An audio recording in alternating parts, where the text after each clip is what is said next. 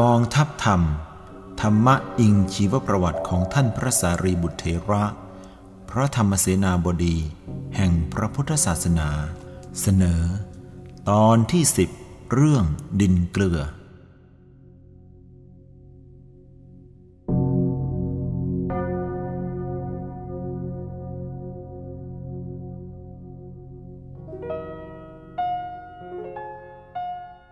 รุ่งขึ้นเวลาสาย เมื่อชาวขับเกวียนหุงหาอาหารบริโภคเสร็จแล้ว ธนิยะก็สั่งเคลื่อนขบวนเกวียนเดินทางต่อไป มุ่งหน้าสู่เมืองหลวงของแคว้นวัดชี อันเรื่องลือกันว่าเป็นเมืองคนงาม เพราะประชาชนสนใจในความเป็นระเบียบเรียบร้อย แห่งการแต่งกาย แม้สมเด็จพระบรมศาสดา ก็เคยทรงชี้ให้ภิกษุทั้งหลายสังเกตดู ความเป็นผู้แต่งกายอย่างงดงาม มีระเบียบ ของชาวกรุงไผ่สาลีนั้น ขบวนเกวียนเคลื่อนผ่านทุ่งนา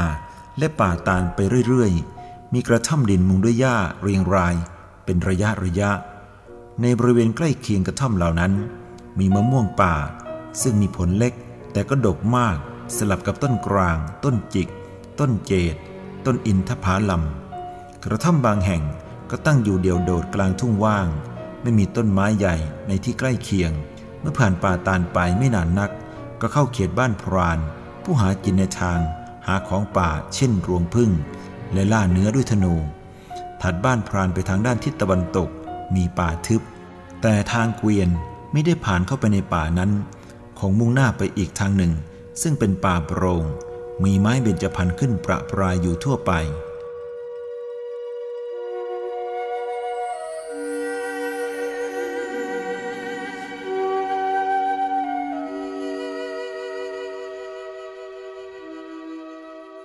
เมื่อเดินทางต่อไปอีก ก็ผ่านพื้นที่ อันมีลักษณะชื้น และต้นไม้ที่ขึ้นอยู่ก็ไม่ค่อยงอกงามนัก ดูคล้ายกับที่ว่างเป็นบริเวณใหญ่ สิงล้อเกวียน และกระดึงที่คอโคทำให้หมูนกแก้วฝูงใหญ่ตกใจบินขึ้น จากบริเวณนั้นนับด้วยจำนวนพันจำนวนหมื่น ด้านขวามือของขบวนเกวียนไปไกลประมาณ 15 ชั่วเลทุบาท มีหนองน้ำขนาดใหญ่พอประมาณ ดินบางแห่ง ก็มีรอยลึกลงไปคล้ายมีใครขุดธนิยะได้ชี้แจงให้สุรเสนะฟังว่า ดินในบริเวณนี้เขาเรียกกันว่าดินโป่ง มีรสเค็ม เป็นที่ที่สัตว์พากันมาเจนอยู่เป็นเนืองนิด ยิ่งในเวลากลางคืน สัตว์ต่างๆ จากป่าทึบจะพากันมากินดินนี้อย่างคับคั่งและแล้วก็จะเลยไปกินน้ำในบ่อนั้น อันมีลักษณะคล้ายใครมาขุดนั้น ก็คือที่ซึ่งสัตว์พากันมากินดินโป่ง เพราะดินชนิดนี้เป็นสิ่งจำเป็นสำหรับสัตว์ป่าพอๆกับอาหารอย่างอื่น และพวกพรานก็มักจะมาคอยซุ่มยิงสัตว์ในบริเวณนี้ เมื่อเจ้ารู้ว่าธรรมชาติของสัตว์ป่า และดินโป่งอย่างนี้แล้ว พ่อจะถามเจ้าบ้างว่า ในหมู่มนุษย์เรานั้น ได้มีการติดในสิ่งใด สิ่งหนึ่ง เหมือนสัตว์ป่าติดการกินดินโป่งนี้บ้างหรือไม่ สุรเสนาตอบว่าข้าแต่ท่านบิดา ลูกคิดว่า มีสิ่งที่มนุษย์พากันติดมากมายหลายชนิด ยิ่งกว่าดินโป่งนั้น เป็นแต่จัดประเภทไม่ถูกเท่านั้น ว่าควรจะแบ่งออกเป็นหมวดหมู่อย่างไรบ้าง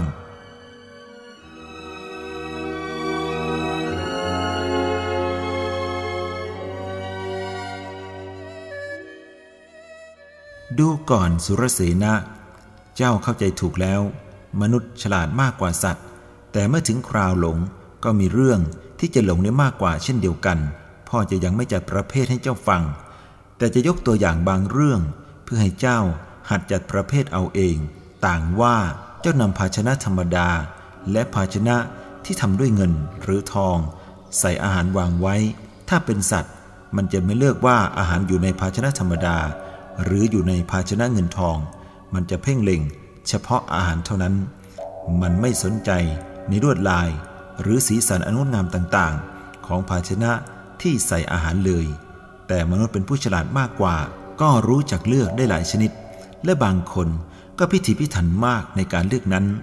ทั้งทั้งที่ภาชนะงาม หรือไม่งามไม่ได้ทำให้อาหารมีอะไรผิดปกติไปเลย อีกอย่างหนึ่ง เรามักจะกล่าวกันว่า สัตว์ต่างๆ มันโง่ จึงไม่รู้จักดูหรือฟัง สิ่งที่สวยงามและไพเราะ ทั้งนี้ ก็เพราะมนุษย์เราฉลาดที่จะหลงในอะไรๆได้มากกว่าสัตว์ และสรรเสริญความฉลาดในการหลงอะไรๆได้มากๆ นี้แหละว่าเป็นความเจริญอย่างหนึ่ง ข้าแต่ท่านบิดา ลูกพอจะจัดประเภทได้แล้ว มนุษย์ฉลาดในการที่จะหลงได้มากกว่าสัตว์ ตามประตูทั้งหกที่มนุษย์ใช้ติดต่อกับโลกภายนอกคือ ตา หู จมูก ลิ้นกายและใจ แต่ในข้อนี้ ลูก ก็ยังคลางแคลงอยู่ มนุษย์นั้นถืออย่างไรอย่างไรก็ดีกว่าสัตว์ เพราะจะเห็นได้ว่า ทั้งทั้งที่มนุษย์มีสิ่งที่หลงหรือติดได้มากกว่า แต่ก็ยังสามารถจับสัตว์มาใช้งานได้ และมีอำนาจเหนือสัตว์มาแต่ไหนแต่ไรแล้ว ข้อนี้เองทำให้ลูกยังคิดเห็นความประเสริฐของมนุษย์อยู่ ดูก่อนสุรเสนะ ข้อที่เจ้าว่านั้นถูกแล้ว มนุษย์มีทางหลงได้มากตามประตูทั้งหกนั้น ทั้งทั้งที่สัตว์ส่วนมากก็มีประตูทั้งหกเช่นเดียวกันกับมนุษย์ เพราะมนุษย์ฉลาดที่จะหลงได้ลึกซึ้งกว่า และข้อที่เจ้ากล่าวว่า ยังเห็นความประเสริฐของมนุษย์อยู่ เพราะสามารถจับสัตว์มาใช้งาน และเป็นนายเหนือสัตว์ กันนับว่าถูกต้องเช่นเดียวกัน แต่พ่อจะสอนให้เจ้าคิดเป็นชั้นๆว่า ส่วนที่ประเสริฐอันแท้จริงของมนุษย์อยู่ที่ไหน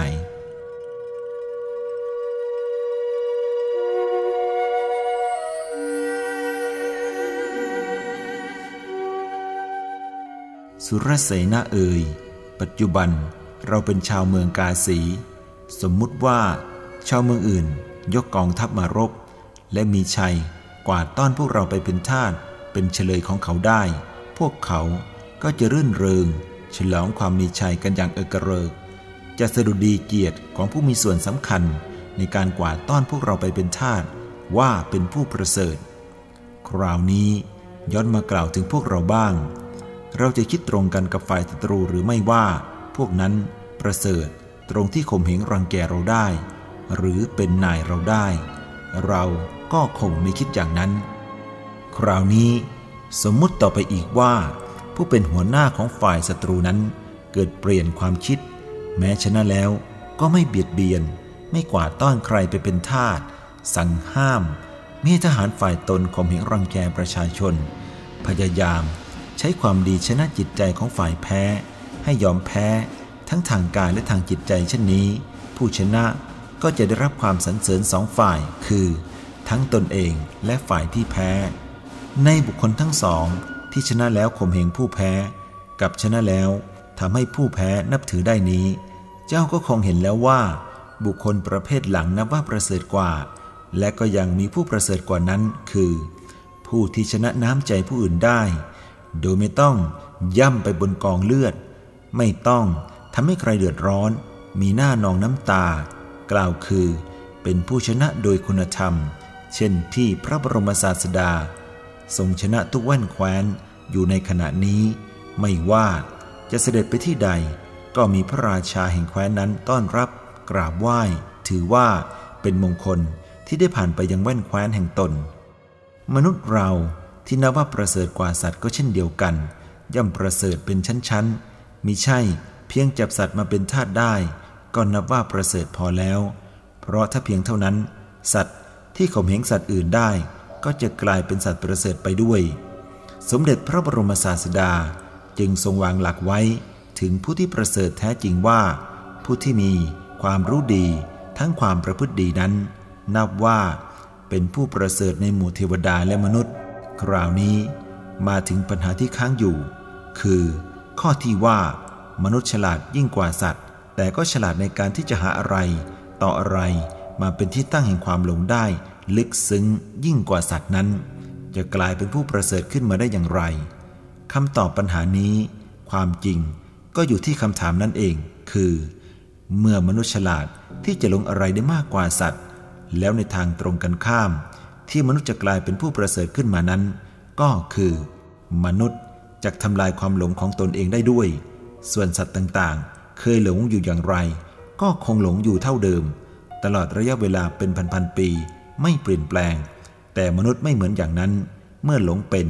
ก็รู้จักหายหลงเป็นด้วยมิได้ยึดอยู่ในความหลงนั้นเสียทั้งหมด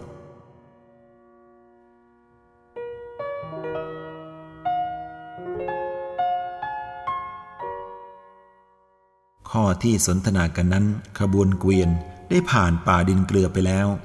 เมื่อเดินทางต่อไปจนเย็นก็บรรลุหมู่บ้านใหญ่แห่งหนึ่ง ซึ่งมีผู้คนคับข้างมีที่ขายสินค้าป่าและสินค้าในเมือง คือ ศูนย์กลางที่พ่อค้าชาวเมืองไผ่สาลีนำสินค้าในเมืองมาขาย แล้วซื้อของป่ากลับไปด้วย และเป็นที่ซึ่งชาวป่าชาวไร่นำของที่ตนได้มาขาย หรือแลกเปลี่ยนของในเมืองไปเช่นเดียวกัน สินค้าในเมือง มีเสื้อผ้า ภาชนะ และเครื่องเหล็ก มีมีดขวานเป็นต้น ส่วนสินค้าป่าก็มีเขาสัตว์ หนังสัตว์ รวงพึ่ง สีเสียด และอื่นๆธนิยะ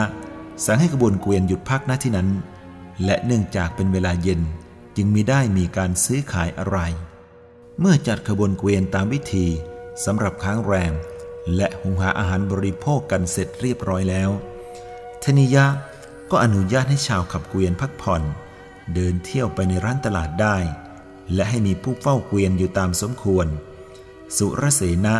ได้ถือโอกาสชี้ชวน สหายหนุ่มชาวขับเกวียนสองคน ร่วมเดินทางเที่ยวดูหมู่บ้านร้านตลาดในบริเวณนั้น คนทั้งสามได้รู้จักมักคุ้นกันเมื่อเดินทางครั้งนี้ และแต่ละคนก็เพิ่งเดินทางมากับขบวนเกวียนเป็นครั้งแรกในชีวิต จึงมีความอยากรู้อยากเห็น ในภูมิประเทศ หมู่บ้าน ตัวเมือง และประชาชน ในถิ่นนั้นๆ ที่ขบวนเกวียนผ่านไปเป็นพิเศษ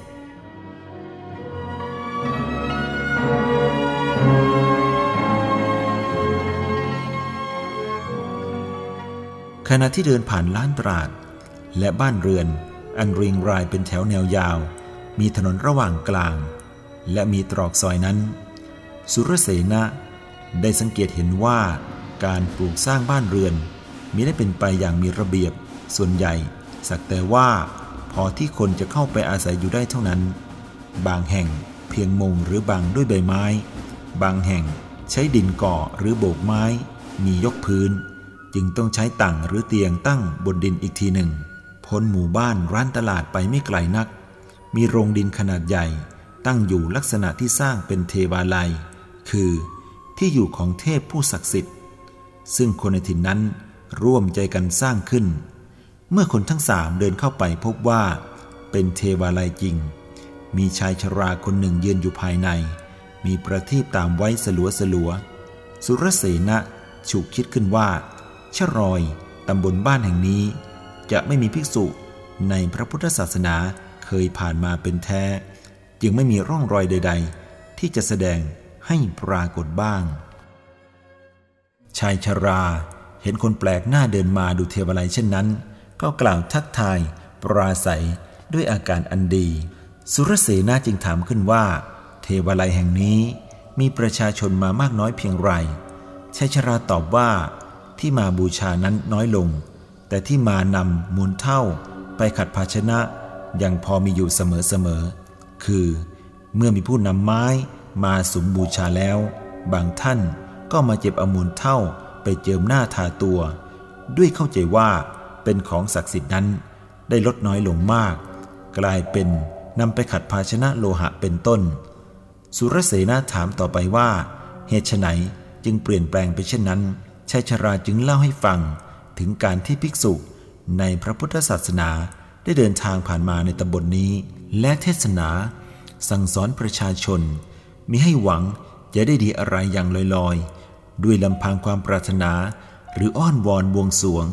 หากให้รู้จักประกอบเหตุให้เหมาะสมที่จะได้รับผลนั้นๆ เมื่อท่านได้ชี้แจงบ่อยๆเข้า ประชาชนปากันเห็นจริง ก็ศึกษาวิธีหาความสุข ด้วยการตั้งอยู่ในศีลธรรม มีความขยันหมั่นเพียรในอาชีพการงาน และการคิดหาเหตุผล สอนใจตัวเองเป็นส่วนใหญ่ แต่ถึงอย่างไรก็ยังมีคนบูชา ขอสิ่งที่ตนประสงค์ จากเทวาลัยแห่งนี้อยู่บ้าง เพราะคนมากด้วยกัน ที่ยังเชื่ออยู่อย่างมั่นคง ก็ย่อมมีเป็นธรรมดา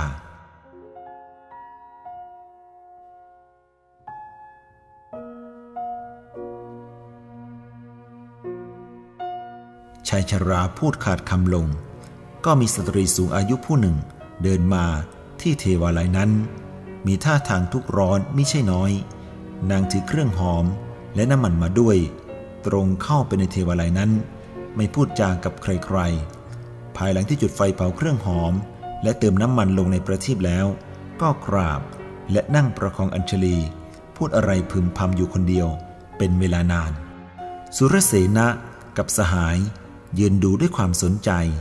เมื่อเห็นสตรีผู้นั้นเดินออกมาจะไปสู่เรือนของนาง จึงเข้าไปทำความเคารพ และชวนพูดด้วย นางแสดงความแปลกใจที่เห็นเด็กหนุ่มเหล่านี้ มีกิริยามารยาทเรียบร้อย เจรจาไพเราะทั้งเป็นคนแปลกหน้ามา จึงแต่ถามด้วยความว่า เป็นพวกพ่อค้าเกวียน ก็ดีใจจึงกล่าวว่า พรุ่งนี้นางจะขอเดินทางร่วมไปกรุงไผ่สาลีด้วย สุรเสนาตอบว่า ยินดีที่จะให้ความสะดวก และถามว่า มีธุระอะไร จึงจะเดินทางไปกรุงไผ่สาลีคำถามเพียงสั้นๆเท่านั้น กลับทำให้สตรีผู้นั้นร้องไห้สะอึกสะอื้น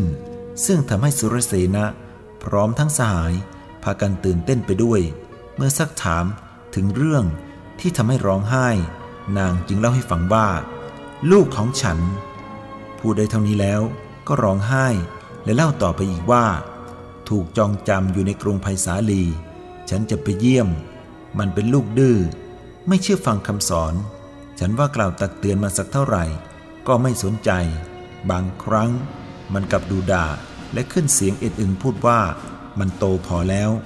จะขึ้นสวรรค์ลงนรก ก็ขออย่าได้ยุ่งกับเรื่องส่วนตัวของมันเลย ครั้งหลังสุด มันถึงกับช่วยไม้คว้างฉันแต่ไม่ถูก และมันก็ออกจากบ้านไป ลูกฉันคนนี้ไม่ควรจะเสียคน มันเสียเพราะเพื่อน มันชอบกินเหล้า ชอบขโมยเหมือนสัตว์ ชอบกินดินเกลือ ในไม่ช้า ฉันก็ได้ข่าวว่ามันเป็นลักของเขาและถูกจับได้ ราชบุรุษจึงส่งตัวมันไปคุมขังในกรุงไผ่สาลี แม้มันจะไม่รักฉัน ไม่เคยเคารพเชื่อฟัง แต่ฉันตัดมันไม่ขาด มันเป็นลูกในไส้ ก็ต้องตามส่งเสียมันไป ฉันเชื่อว่าวันหนึ่ง มันจะรู้สึกสงสารแม่ของมันแล้วกลับใจได้ พี่น้องท้องเดียวกันกับมันหลายคนากันบ่นว่าฉันว่าลูกดีๆ ไม่เอาใจใส่ กลับไปตามใจ ลูกที่เกเรและเนรคุณ ด่าว่าแต่ฉัน ช่วยไม่ได้ ลูกอื่นๆ เขาได้ดีไปแล้วก็ไม่ห่วงเขา ส่วนลูกที่เกเรก็ห่วงมากกว่าคนอื่นๆ ถ้าอย่างนั้นแม่เท่ามาบูชาที่เทวาลัยนี้ ด้วยประสงค์สิ่งไรเล่า พ่อเอ๋ยถ้ามีอะไรที่ไหนอีก ที่เขาเชื่อกันว่าศักดิ์สิทธิ์ ฉันก็จะไปให้หมดทุกแห่ง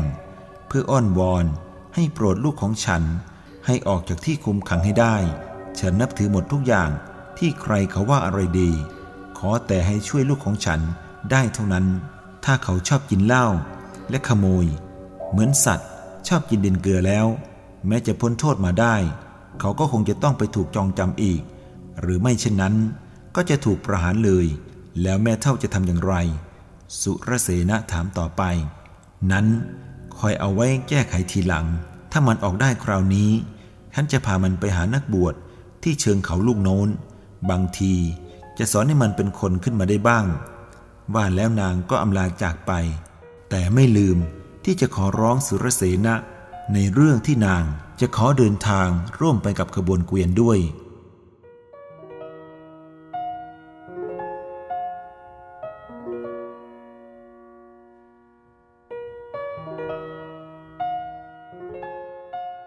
ชายชรา ที่สุรเสนะเข้าใจว่า เป็นผู้เฝ้าเทวสถาน หัวเราะเบาๆ เมื่อสตรีผู้นั้นจากไปแล้ว ในที่สุดก็ได้กล่าวขึ้นว่า บ้านลุงไม่ได้อยู่ที่เทวาลัยนี้ แต่ลุงชอบนั่งดูคนแสดงอาการแปลกๆ ในเมื่อมีเวลาว่าง ที่แม่เท่ากล่าวว่า ลูกชายของแกชอบกินเหล้าและขโมยเหมือนสัตว์ ชอบกินดินเกลือนั้น ความจริงยังมีคนอีกไม่น้อย ที่ชอบมาอ้อนวอน ที่เทวสถานแห่งนี้แบบชอบกินดินเกลือนั้นเหมือนกัน บางคนมาขอร้องบนบานให้เทพเจ้า ช่วยในเรื่องการพนัน ขอให้ฝ่ายตนชนะ คราวนี้ฝ่ายตรงข้ามก็มาอ้อนวอนบ้าง หรือในวันนี้มาอ้อนวอน ให้อำนวยความสวัสดีแก่คนที่ชอบ ครั้นต่อมาไม่ช้า เมื่อเกิดไม่ชอบใจกันขึ้นมา ก็เลยมาอ้อนวอนให้เทพเจ้า ลงโทษ ให้เกิดความพินาศล่มจม แก่คนที่ตนเคยมาอ้อนวอนให้เจริญนั่นเอง ถ้าลุงเป็นเทพเจ้า ก็คงจะทำตามความต้องการของบุคคลในโลกนี้ไม่ไหว เพราะเปลี่ยนแปลงรวดเร็ว และขัดแย้งกันในตัวก็มี บางคนก็อ้างว่า ถ้าสิ่งที่ต้องการสำเร็จจะแจ้บนด้วยสิ่งนั้นสิ่งนี้ เป็นการเอาของเล็กแลกกับของมาก ถ้าเทพเจ้าเห็นแก่ของเล็กน้อยมีอยู่ ก็จะเป็นแบบอย่างให้มนุษย์เรียนแบบ เรียกเงินสินบนจากผู้ที่มาพึ่งตน หรืออีกในยะหนึ่งคือ ตั้งตนแทนเทพเจ้า ผู้จินสินบนนั้น ลุงจึงเห็นว่า การที่พระภิกษุ แห่งพระพุทธศาสนา เที่ยวจาริกสั่งสอนประชาชน ไม่ให้หลงงมงายเรื่องเช่นนี้ ย่อมชื่อว่าเป็นการช่วยให้แสงสว่างแก่ชีวิตของคนหมู่มากเป็นอย่างดี กล่าวอย่างนั้นแล้วชายชราก็เดินดุ่มกลับไปสู่เรือนของตน ปล่อยให้สุรเสนะกับสหายคิดนึกตามถ้อยคำเหล่านั้นไปตามลำพัง ขณะนั้นเป็นเวลาค่ำแล้ว แต่ยังไม่มีแสงจันทร์ส่อง สุรเสนะกับสหาย เดินกลับขบวนเกวียน ในราตรีอันค่อนข้างมืดนั้น ด้วยความรู้สึกแปลกๆ ในเหตุการณ์ที่ผ่านพบและได้ยินได้ฟังมา